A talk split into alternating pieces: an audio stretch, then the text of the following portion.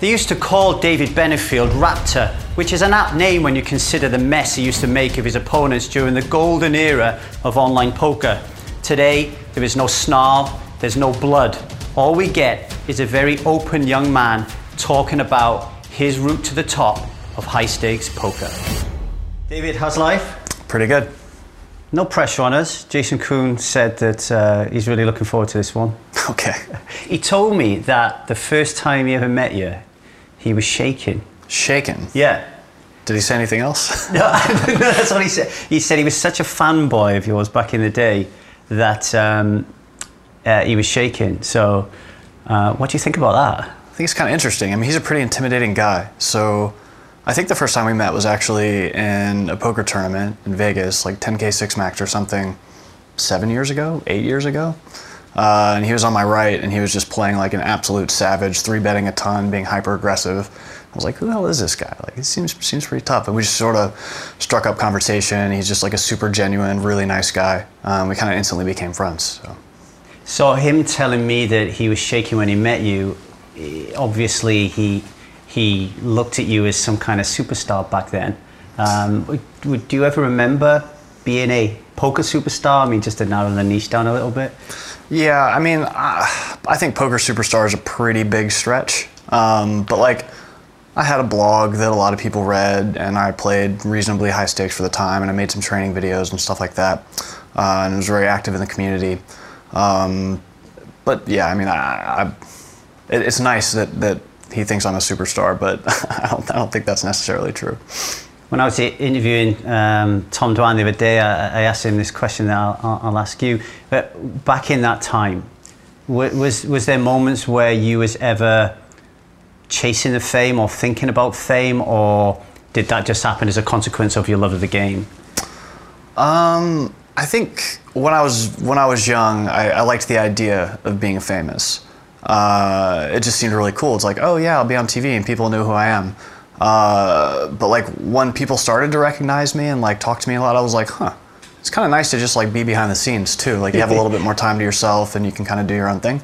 Uh, but it was like it was a really cool process. Just like it, it, sort of happened out of nowhere, right? Like we're all just kids playing poker on the internet or with our friends or just kind of going to the casino. And then like all of a sudden we're playing really big stakes for a whole lot of money. And then there's cameras around. And then it's like, okay, this is this is a thing. We're doing it. Uh, and so it all just happens very quickly, and you don't really know or have a plan along the way. At least I didn't. Well, I've got a nasty habit of thinking in kind of like polarized terms, and I, I know the world's grey, but uh, I'm, I'm, i was similar. So I, when I was younger, we all wanted to be millionaire. That's what we wanted to be. We wanted to be millionaire and be famous. Mm-hmm. Um, at, at what point can you remember a time in your life where there was a convergence, where all of a sudden you were living the life that you thought you were, and, and and how did that differ to quote unquote ordinary life? So, probably, I think since I was 18, I mean, my life was not ordinary. Mm. Um, I dropped out of school, started playing poker. Um, but like when I started making a ton of money, my life didn't really change at all. Uh, I was still just staying at home, sitting in front of my computer and playing a lot of poker or traveling to these tournaments. Like I had a little bit more money, so I lived in a nicer house, I sat in a nicer chair, I drove a nicer car, but on a day to day, my my life was pretty much the same. I think uh, I didn't. I didn't really make any crazy outlandish purchases. I wasn't like flying private everywhere. I wasn't just like balling out in Ibiza or anything. Like I was just I was just kind of living, trying to play poker and get better and yeah. Was, was, was, there a was there a disappointment there? Was did you get was it like oh this isn't what it's supposed to be like, or was it or was it just a smooth ride? The money came in and just nothing changed. Things change, right? Like when when you don't have money, you kind of stress about not having money and you're like shit okay like i gotta i gotta grind hard. I want to like make sure i can i can set myself up. I don't have to like worry about it. And then the stresses kind of start to go away. Uh, and that's i think the biggest change is probably like i just wasn't i wasn't worried as much about like what i'm to have to do to secure my future. And you have a lot of freedom in that. Like i didn't have to think about well, one day I'm gonna have to work for somebody, or I'm gonna have to get a job, and I'm gonna have to live someone else's vision for 40 hours a week. I got to take a lot of control over my life, and that was very freeing. In my late 30s, I, I joined um, the Landmark Forum. I don't know if you have the Landmark Forum in the US. Mm, tell me about it. it, it so it's, it's like um, it's like a, a life coaching kind of seminar for a couple of days, and there's different levels of it. So I, went along to London and I did this thing, and, and they, they were saying that every human being has three defining moments in their life that creates the personality that you ultimately become. So for me now, I'm in my 40s, and uh, you have to think about those three moments. And mine were one, age seven, uh, realizing my dad's not my dad, and that I'm half Chinese. Uh, 10 moving countries from England to Wales and losing all my friends, and then three at 35 stopping drinking alcohol. Um, do you have any? What, what were you? I know I'm putting you on the spot here, but what would your three uh, defining moments of your life be? Do you think?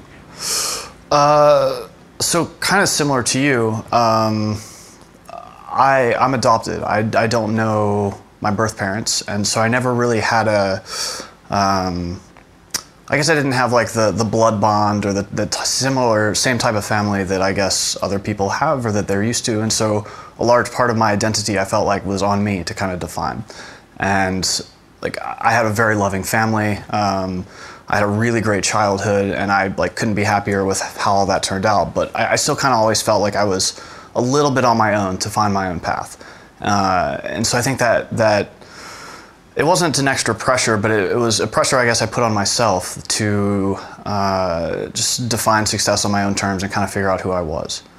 The other thing is probably just, I mean, where we are right now, uh, playing poker for the first time. Yeah. Uh, I was 16, just hanging out with friends, and we just watched Rounders. I was like, oh, this game looks pretty cool. Uh, so we're kind of sitting down playing. We're giving it a try. I noticed like one of my friends is seems to be doing things a little bit better. He's kind of winning more consistently. Uh, he's folding a little bit more. He's betting more aggressively, and I'm like, oh, maybe there's something to this. And so I ordered a bunch of books and started trying to figure it out. Um, and then started getting better very quickly. Really fell in love with the game. Uh, tried to find all the little card rooms around town to play in, and then when I was 18, started playing online, and uh, just was really, really lucky to be in a situation where I could.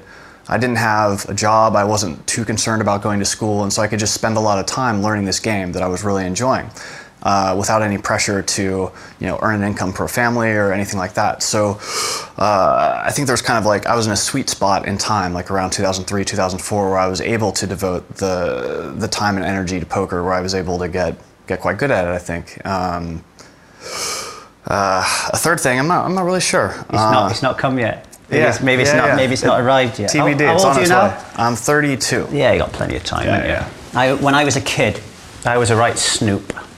I was the, I was the kid who would go looking for my Christmas presents before Christmas, that type of kid. Mm-hmm. And once uh, I found a box with papers in and birth certificates, and I found adoption papers. And I remember just crying my eyes out because I thought my, my family had lied to me and that, um, that, that, that I was adopted. And I, I later found out that it was my dad had adopted me to be is my mum was always my mum you know but i remember that that moment i mean how old was you when you when you found out that you was adopted and, and how did that feel Yeah. Uh, so my parents told me from as long as I can remember. I mean, I'm sure I was like two or three years old, and they were just like, "Hey, this is kind of how it works." And I probably didn't really understand it. Uh, and I think for a long time, adolescence, I was I was confused by it, and I didn't really have any friends that were adopted, so I didn't really like. I felt like I was a little bit alone, and I think I was angry about it. Um, but uh, yeah, it's just something that's always been with me, something I've always known about. And as I got older and started to understand it, like I'm, I'm really grateful. Uh, like I could have easily had a terrible childhood. I could have easily just not been born. And there are a lot of, a lot of branches of that tree that uh, aren't aren't nearly as positive as the one that I happened to end up on. So like it, it, it's been a really uh, my perspective has shifted greatly uh, over time, and now it's just something that I'm really grateful for. whenever i tell people my that part of my story the two questions is one is do you speak chinese that's the first thing they say i'm like no and then the second thing they always ask is have you ever tried to find your father and and for me personally the the, the thought of that just seems absurd because I, I don't I don't define it as my father. Have you ever, ever had any consideration of finding your real birth parents? Yeah, so I I think it's something that's always at the back of my mind. Like I'm always curious about where I come from and who these people are, and do they look like me? Uh, are their interests aligned? Um, but it's also not like at this point in my life, I don't really identify with that. Uh, like that's not who I am. That's not like, and it's it's it's something that if if I'm also self-conscious about it, right? Because I don't I don't want to interfere in someone else's life. I'm sure like they probably have different families. They're with different people. Like there's a, any number of things could be going on, and I don't want to impose myself into that life. It was a closed adoption, so I didn't. Uh, it, it was meant to be such that I don't know who they are, and I like it's really difficult to track them down. Yeah. And I, and I want to be respectful of that. Um, Yeah, I, I didn't want to hurt my dad's feelings as well. I kept thinking if I if I do this, my, my dad's going to think that I'm I don't accept him or something. So I kind of I just left it in the end, you know. It's, Yeah. uh, but it, but it's interesting. Um, it- it's interesting to talk about this because uh, uh, with somebody who reaches uh, success at the age of 18, I'm not saying you had all the life figured out at 18, but you reach success. There's a danger there that you don't hit the hardships and the troubles and, the, and, and stuff that we need in order for us to grow into something much better. It's, it's, it's unusual to see somebody sailing through life and everything was so great and reached the pinnacle of success. Erik Seidel was talking about his dyslexia the other day. Jason was talking about his father. I think so far only the Greenwoods have been like, yeah, life was fucking awesome. Everything was great, and I just got wh- where I was. So it's interesting that you share that part of your story because I'm sure it has sh- shaped you a lot. You know. Um, I'm going to pick up a piece of paper now because I'm not very Go good at uh, keeping quotes here.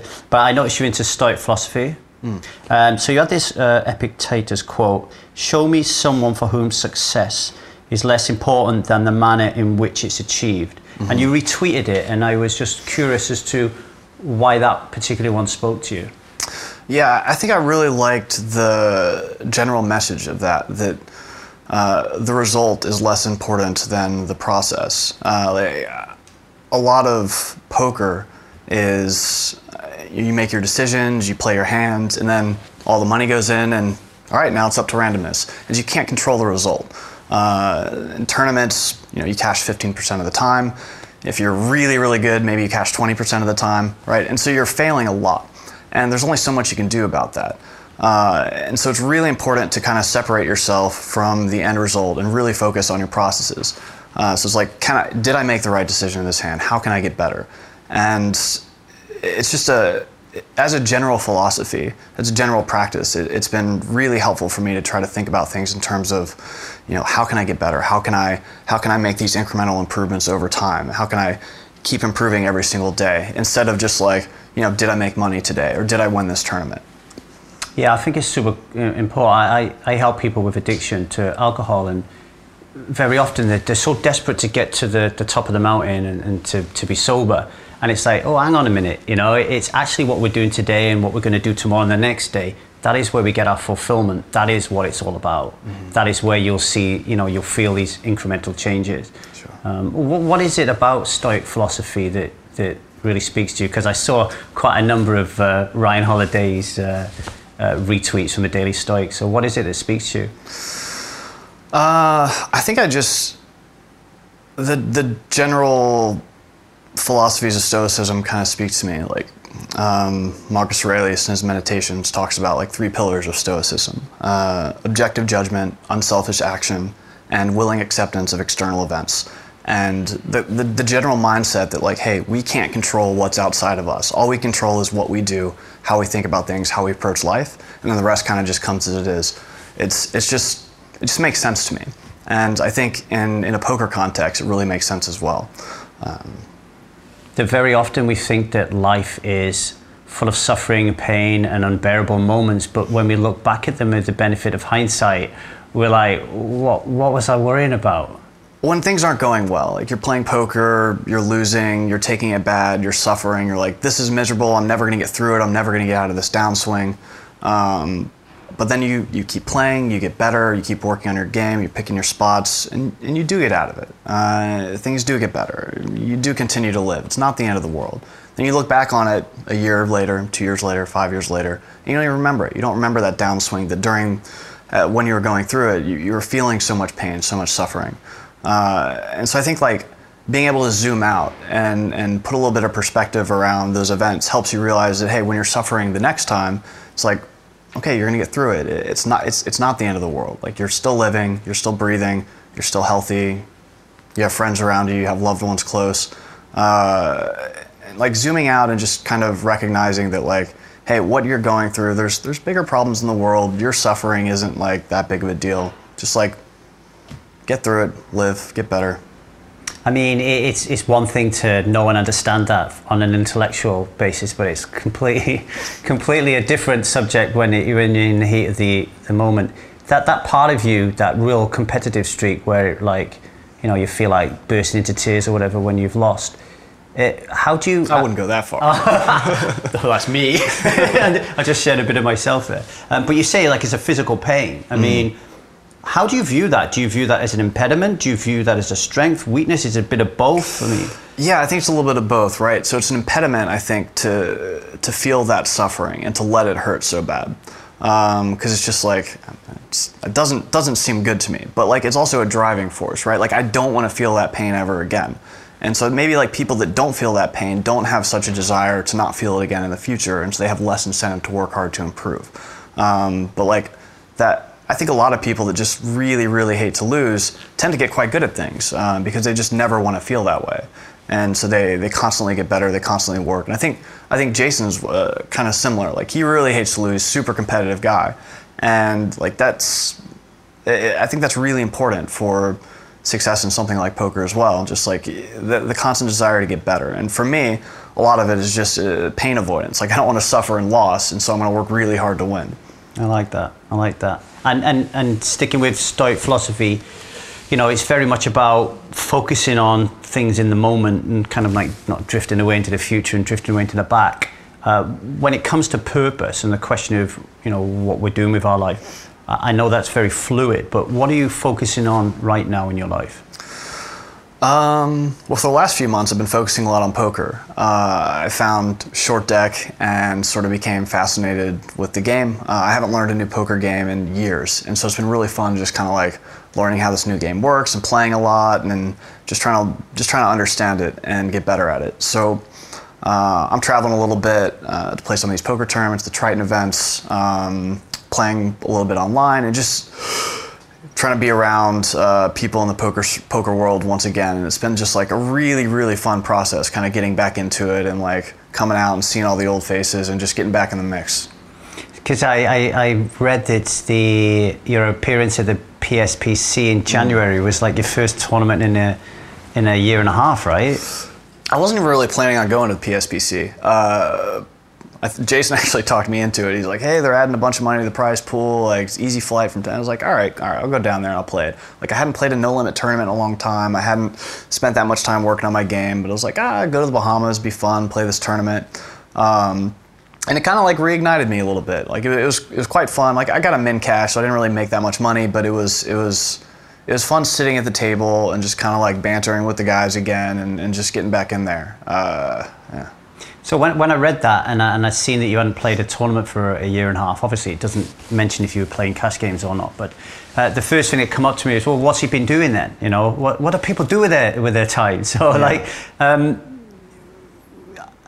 outside of poker, is there any, is there a driving force there that, you know, is there something in life that you, that you can see at the periphery that you want to get to? I wouldn't say right now I have any like very clear goals or ambitions. Um, one thing that I that I'm spending a lot of time thinking about is really improving my processes, just like how I how I live my life and how I go about things on a day to day basis. And uh, one thing that I find that I'm I'm much happier at the end of the day when I do is like, did I get better at something? Like, it doesn't really matter what it is. Like, I, I play a lot of basketball and I really enjoy it. It's a lot of fun.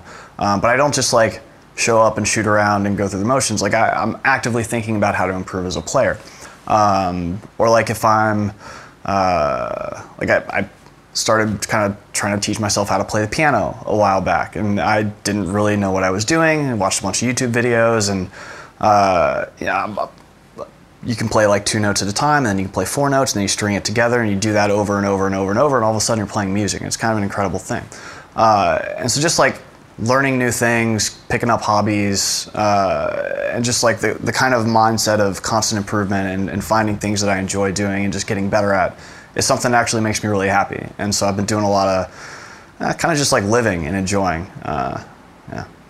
I um, I like to ask people about values a lot, but I find it's easier to ask them like like a, a more paradoxical question on values rather than just say what are the values that drive you in life. So I'll, I'll, I'll turn it around a little bit and, and, and ask you what what pisses you off about people. Um, that's a really interesting question. I think um, over the last few years, I've I've been spending a lot of time like really trying to not be pissed off about stuff, to just like uh, embrace some of those tenets of stoicism. That it's like, hey, you know, I can't control this other person. I, I can't control what they do, what they say, what they think, and so like I need to not let that bother me. Um, but it's like you know, I'm human. I'm not immune to that. Uh, I, I think w- one thing that's kind of happening and it seems to be happening at least in modern American society is this like this polarization of ideas. Uh, I feel like we're losing uh, we're losing the middle ground. We're losing nuance, and so everything's kind of becoming black or white. Like, are you Democrat? Are you Republican? Like, we have to identify with one camp or the other. It's mm. like I don't want to do that. Like, I'm a I'm a human. I feel like I can change my mind. I don't have to be in one camp or the other. Like, it's you know, I can I can think one thing and then somebody can present a good argument for something else and I can change change my mind. I think it's really important to be able to do that. And, and I feel like in the modern discourse, it's we're less forgiving of people who uh, who change their mind or change their attitude or like embrace objectivity and, and, and try to learn and get better. It's like you have to be in this one camp or the other. And it's really frustrating to see that happening. Yeah, I, see that in poker sometimes as well. It's like if somebody steps out of line uh, particularly in the social media world, it's like, okay, this this guy's the devil now, or this woman's a devil, and it's kind of it's kind of like, well, actually, there are some good parts about this person, and there's some bad parts about this person, and we can, you know, we don't have to discard everything because I guess it, with that approach, you lose the ability to learn, right? Yeah, I think if you if you really identify with one idea or another, it's going to be tough to be open-minded and consider the other person's point of view. It's going to be tough to be empathetic and try to be understanding of, of someone else's perspective. And it's, it's definitely, you're closing yourself off to, to learning and doing that, I think. Is there a fear there as well, though? So let's, let's take Donald Trump, for example, right? Uh, you know, he's a very polarizing figure at the moment. Mm-hmm. When I think about Donald Trump, I think to myself, wow, how did this guy get to be the most powerful man in the world? And what can we learn from the fact that he got there? Mm-hmm. But then if I air those kind of thoughts in public, which I just have, then you, you get attacked for being a Donald Trump supporter or, or whatever. So it kind of it kind of there's a block there unless you're a certain kind of personality. You think to yourself, this is not really worth the time and effort I'm going to get put in to get slandered. How, where do you sit on that? Are, are, you are you comfortable with voicing your opinion, or do you sometimes think to yourself, I don't think this is going to be worth the backlash? Yeah, I think maybe I'm a little bit selective with how I pick my spots in voicing my opinion. Like, I'm not just going to go on Twitter and, and start, you know, devil's advocating a bunch of ideas I don't necessarily agree with to try to engage in a discussion because I fear that backlash. Like, mm it, it is real. Um, but I, I, am having conversations with friends who, who, who do have uh, the ability to have nuance and hold a couple different ideas in their mind simultaneously without uh, identifying with one or the other. And it's like, yeah, Donald Trump is a really interesting person. I think. Like, I think he's a maniac uh, in a lot of ways. Um, but but he's also our president. Like, he won an election, and so you know, however many 20 million people, however many people that voted for him, like, you know, they made that choice. And I think it's important to recognize that, like, hey, those people are living in our country as well, and they, they have this opinion. And I think it's, it's useful to understand why they have this opinion. What does that say about where we're at in our political climate? What does that say about how people think about trade or immigration or whatever? Like, these are people that we have to live with, these are people that we have to see every day. Uh, and so to just discount them and be like, oh, these guys are idiots, like, oh, they're all racist morons, it's like, no, I don't think that's the case. Um, but it's like, it's much easier. Uh, I think for a lot of people to just say that and then not have to think critically about the situation. Um, but I, I, do I do think that's a problem. I think it's really important to be able to like understand uh, why people are making these choices and why they think what they think. It's really, it's really interesting what you just said. Then you made, you made me realize that I, am I was talking about social media, and then, okay. and then you and then you come around and you turn around and said, "Yeah, I talk to my friend. I talk to my friends like in real life. I talk to people about these things," mm. and it made me think, "Wow, how different the world is these days. That we actually can exist just in a plane of social media conversations and not physical conversations. You know, how, how important are those flesh and blood relationships to you?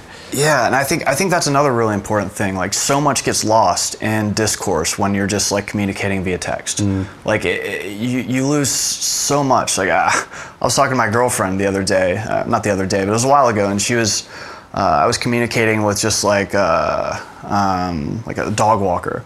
And she was like, "Hey, you're kind of coming across like an asshole." And I was like, what? "It was it was just like a Oh, text, text, message yeah, yeah, communication yeah. or whatever." And I was like, "Oh," and I didn't even really think much of it. But it's like I I wasn't, you know, I didn't like emote with a smiley face or like put an exclamation point or mm. something. And so it's like it's very terse, like it's very kind of straightforward communication. And that like it comes across as kind of like kind of rude.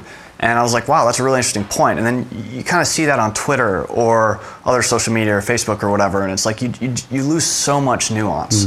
Uh, you lose the ability to kind of like to, to just see the human on the other side. And so you're, you're just communicating with this like, uh, like uh, it's almost it's almost robotic. Uh, it's just kind of like I can't think of a good way to express this, but like I think that the human element is really important, and I think when much of our dialogue and communication takes place uh, over text, over Twitter, or whatever, like it, it's really tough to empathize. It's tough to to want to understand the other person's perspective. We lose something there. When you sit down across from someone, it's like, oh wow, this person's actually like this is a real human. They have like their own thoughts, their own fears, their own beliefs, and it's like eh, it's much easier, I think, to make progress uh, as like in in terms of ideals or like understanding the other side if you can actually sit across from a person and actually communicate with them.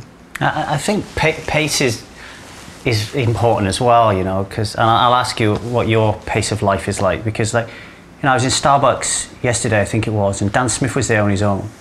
What a wonderful opportunity to go and speak to like a super talented, in- intelligent man, you know. And I just said hi and had some cursory conversation, then went back to do what I was doing on my laptop because I felt I needed to keep moving and keep and get. I had things I need to do and keep going. I don't have time to sit down and have a, a conversation with someone. Um, what's your pace like when it comes to that kind of stuff? Yeah, uh, I'll be honest. I think I'm, I'm pretty similar to you in that way. Um, just kind of like the casual stop and chats or whatever. Uh, especially on a on a poker trip, like you're focused on. Uh, you have to be at this tournament in 45 minutes. You have to like you're going to be in this high stress, high high dollar situation. Uh, it's tough to kind of like step back from that and just engage with another human just at the at the Starbucks or whatever. So I'll, I'll have my headphones in. I'll be listening to a podcast or I'll be like you know listening to some type of uh, like rainfall music so I can just like really concentrate and think about like what I'm going to do that day. And, and so I I definitely turn inward a little bit and disengage from the world around me and the people that are that are just kind of in, in my immediate sphere. Uh, and I think it's it's probably not great. I think uh, you know, if, as as an overall happiness thing, I think it's detrimental. Um, but at the same time, like when you're when you're trying to optimize every element of your life for high performance, uh, I don't think you necessarily get to, to have those human interactions as much. Like they can be distracting, they can be disruptive. And so it's like you're constantly walking this fine line between optimizing for success in whatever area you're in, um, whether it's like poker, journalism, or whatever you're trying to do, uh, but then also be human and like engage with the people around you. It's that dreaded word balance. It always reminds me, but in the UK we have uh, darts. So Philip Howard Taylor is like the most famous dart player we've ever had, beat, used to beat everybody. And I remember seeing an interview and they were talking about balance and he said, I never saw my family, I never saw my kids, and that was a sacrifice I had to make in order to get where I am today. Hmm. And sometimes when people talk to me about the work family balance, you know, and, oh yeah, I need to get a better balance, I'm like, no, actually, balance doesn't work like that. I need to do everything I can in my power to to apply this, and then I might have time to be able to look at my life or whatever. What what do you think about balance, being as you got to such a high level in poker, for example? I think it's. I'm not trying to say like I'm the best in the world at anything, but I think to to become among the best at something, you don't really get to have balance. Like you hmm. kind of have to go all in on it. It has to be your primary focus. Like in the early days of poker, I all I did is play poker, talk about poker, think about poker. And there wasn't I, didn't give myself the opportunity to just kind of like live and enjoy life. So you know, for five or six years, all I did is poker, and uh, I think that's kind of necessary. Like, I don't, I don't know very many people that were like, oh yeah, I was kind of like doing this other stuff. I was going to school, playing a little bit on the side, and like they're super successful. Like it just doesn't happen. Yeah. Like it, you're, you're, there's so many people in this world, and there's so many people that are working really, really hard to get really, really good at something. And if you want to compete with that, you have to do the same. Uh, like now, like the guys that are playing poker, they're so good. Like everyone's so tough. There's so many resources out there that are available uh, to get better, and if you're not using them, you're kind of falling behind. And it's like, from a balance perspective, yeah, you probably don't get it. But like if you want to compete at the highest levels, that's that's the trade-off you have to make. I think. So let's say that um, you've, you've opened up your Hogwarts for uh, talented high stakes poker players. We just said that a laser like focus and almost like a selfishness of your time and an intent focus on poker is one of the things that you need to get to the top. What are, what are some of the other things, uh, traits, or um, things that we need to do to get there, do you think? Um, I think I think there are a couple things that are really important for uh, being successful in poker now. Like one is just like a really keen understanding of game theory. Um, there are a lot of like a lot of tools available to help with that, uh, resources for learning Texas Hold'em, whatever. Uh, and I think it's important to study those and understand how um, how like a perfect robot is going to think about solving certain poker situations. Like it, is a game of incomplete information, but you can model that incomplete information and try to make better decisions. And so it's, it's I think it's useful to have some sort of foundation in that. Uh, and then start to deviate from it when you see your opponents making mistakes. Like you see somebody who's just bluffing every single river. And it's like, okay, well, I'm going to call more often, right? Uh, you see somebody who's just like super tight, never putting money in the pot. It's like, okay, well, I'm going to make sure I have a good hand when I play against him. Um, and so, like, sort of the psychological elements are really important as well, like understanding what your opponent's thinking, why they're doing what they're doing, and kind of getting into their head. Um, maybe some of the just like basic mannerisms and live tell stuff like you can you can read into that but i don't think those things are as necessary so i think like uh, yeah having some some strong fundamental understanding of the game of poker and then also like the psychological elements are the most important When I uh, I've been married twice, and um, so I'm getting better at it. Okay. If I if I get a third one, I'll be a fucking good husband. uh, and I remember when the first marriage was breaking up, we went to see a marriage guidance counsellor. And I was terrified at the time because I thought my, my relationship was falling apart. But actually, when I left it, I, I thought I, I, ca- I kind of enjoyed that, like being able to like offload and and, and, and and that kind of stuff. And I started to realize that for me, uh, psychotherapy was more of a, a therapeutic learning tool rather than something to go to when disaster strikes. Uh, have you ever been there? Have you ever considered psychotherapy? And if so, what are some of the things you'd like to learn about yourself through that process? So, growing up, I think I was like a little bit depressed. I was just kind of an unhappy, angsty kid. Uh, I didn't really feel like I fit in anywhere in the world necessarily. Like I didn't. I, I had a lot of friends. I played a lot of sports, and so I always had people around that I that I enjoyed being around. But I kind of always felt a little bit different, and I think I was kind of sad about that. Maybe it was related to being adopted. You know, maybe just general teenage angst or whatever. Yeah. Um, and so I've done a ton of psychotherapy over the years. For the last two and a half years or so, uh, I started doing psychotherapy again. Uh, I go twice a week. Um, and I, I found somebody that I work really well with. Uh, I met him when I was at school in New York. And uh, we do our sessions on Skype now uh, for like 45 minutes at a time.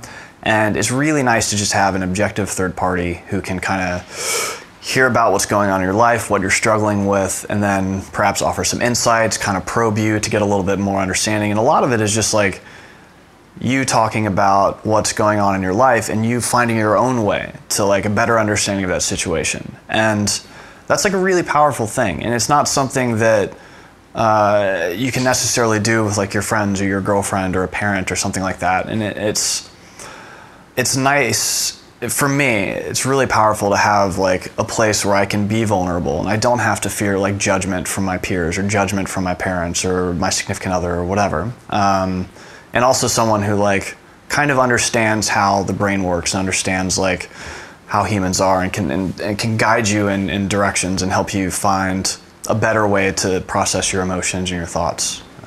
Are, you talking about there um, sitting down with somebody, airing something that's bothering you, And by the time you finished airing it, you figured out you, fig- you figured out where you're going wrong and what you need to put right. And the, the person hasn't even said anything. Their role is to, just to be present for you. Yeah, I think that's part of it. Sometimes, sometimes that's what it is. Uh, other times, it's just like, uh, for me, it's just like talking about my day. And it's like, well, what did I, what did I struggle with, or like, what was I, what was I thinking about, or how did I have this interaction, or like, it felt a little awkward. Why? Like, and, and just, just being able to kind of bounce ideas off of someone, uh, and just, I don't know. I, I guess everybody's situation is going to be different, and everyone's experience with psychotherapy is going to be different. Um, you know, I, I probably have done, I don't know, hundreds of sessions, and I've been with 15 or 20 different psychotherapists, and I've only found one that I actually felt comfortable with communicating. Uh, and so I think a lot of people maybe will try it and they'll have a couple sessions and be like, "Yeah, this isn't for me." Um, but if you can find somebody who who you can actually be vulnerable with, I think you can make some really good progress in understanding yourself. Yeah, I, I think it's super important. I, I've spent the last couple of days here in Jeju chasing people, asking them for interviews, and when they say no, I'm, I'm then saying to myself, "Oh, you know, don't, don't they like me? Am I doing something wrong? Is my approach not right, etc., etc." And I talk to people about that, and they'll say, "Oh, you're overthinking things." Um, but I don't, I don't want to go back to a place where I wasn't thinking about these things. For me, for me, constantly thinking and questioning what's going on, as long as it's healthy, is like, is, is super important. Uh, and it sounds like you, you've got that trait in yourself. Wh- Where did that come from? That's a really good question. Uh, I'm not sure. I think probably my parents. Uh, that seems like the most likely uh, explanation. I mean, if we're in psychotherapy, that seems to be where most of our issues come from, uh, good and bad.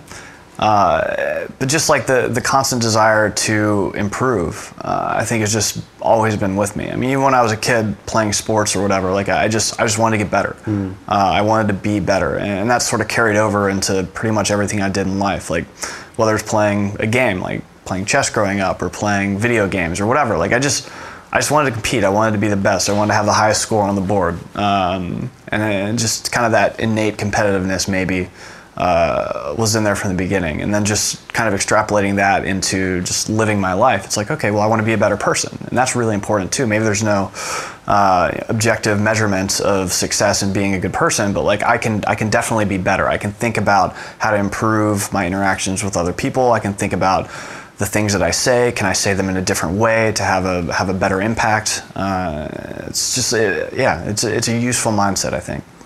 And I'm going to drag the interview right down into the gutter now by, by asking you. I mean, you're only in your mid 30s now, but do, do you spend any time thinking about death? And if so, how does that guide some of the choices that you think about in terms of what you need to do, uh, stuff like that? Okay, that's quite a change. Um, I don't think about death a whole lot, to be honest. Uh, I think I used to, and I used to like just be very afraid of it. Um, I don't, I don't really believe in an afterlife, and so I think this is the life that I'm living right now is, is kind of all I get, and I want to, I want to do the best I can with that. Um, and so I, yeah, I don't, I don't think I'm, I'm afraid of death. I don't think it's uh, just something that's like constantly looming over me. Um, but at the same time, I think like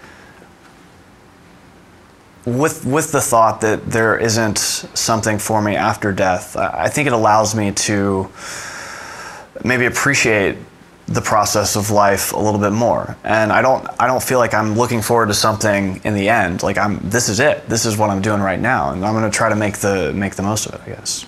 So, with making the most of this one life that we've got, what are some of the ambitions that you uh, you would like to fulfill before the lights go out? And this is a really big question, and I think this is something that uh, my answer is going to change every year, um, maybe even moment to moment. Uh, I, I don't, I don't really think I have any like overarching ambitions like win the World Series main event. It's like I can't really control that, uh, and so I spend a lot of time just focusing on just the day-to-day moments and just like my interactions with friends and loved ones and just like constantly improving those interactions and trying to build uh, a group around me and a community that that I, I genuinely enjoy being around that like I, I feel happy with and feels happy with me that I can trust and I can rely on. Um, and so yeah, I guess I guess my biggest ambition is to be at a point in life where I'm just surrounded by people that I love and care about and who love and care about me. Um, to like build a strong, healthy, happy family. I think about education a lot. Like I, I my educational experience growing up, I, didn't think was particularly good. I went to a good school. Uh, I was surrounded by really smart people, but I, I didn't feel like I was learning that much. I wasn't. I wasn't intellectually curious. And I think that kind of got beaten out of me by the system a little bit when they're like, "Hey, learn this for you know, memorize this," and it's like, ah, I don't really want to. Like, why? I don't see why. And so I didn't feel like I had a ton of flexibility to kind of pursue things I'm interested in. Uh, and so maybe like something that you know, it's not necessarily an ambition, but something that I'd like to do when I have a little bit more free time, maybe a little bit more money, is like start a school or something and try to like get more involved in the educational process. And like when I have kids, I think that's something that's going to be really important to me. Like like cultivating their educational experience, so it's a little bit a little bit different than mine, and, I want to be able to inspire them to kind of learn and be creative and, and pursue things they're interested in, rather than just like, hey, you have to do this, you have to jump through these hoops, you can get a job, and you can you know work for somebody and then you're 60 and then you're retired and then you die. Like that, that's not the path that worked for me. And I, I think it's kind of the path that, uh, at least in America, the modern educational system kind of like points you towards. And um, I don't know, I like to spend more time thinking about that kind of thing. Hmm. it's quite interesting. The UK is just the same. And, and the, what will bring it to a head is probably when you, when you have a child and you start thinking about, okay, I need to make a decision about where my child's going to get her education from, and then it'll be like, fuck, we need to do something about this because I don't like options A, B, C, D, and E. Right. You know, um, I think you'll be a good dad. Thank you. Uh, just finishing off, how does poker make you feel? Uh, poker makes me feel really good. Um, it's given me so much freedom. Uh, like if I, I, I can't even imagine what I'd do if I didn't, if I hadn't found poker when I was 18, right? Like I probably would have just gone to college, taken like finance and accounting or something, and just been this like miserable middle-aged fat accountant, just like going through life. Like I, I don't know. Um, but it's like eh, because of poker, I'm able to sort of pursue my interests whenever I want. I'm able to live life on my own terms, uh, and that's like a really powerful thing. And I'm super happy about it. Uh, and just for the record, when he said about the middle-aged fat accountant, Chris Moneymaker, he, he wasn't talking about you. I just want to clear that up and clarify. Uh, thank you. Sorry, Chris. David, thanks very much for being our guest on uh, I Am High Stakes Poker. Really appreciate our time. my name is David Benefield. I'm High Stakes Poker.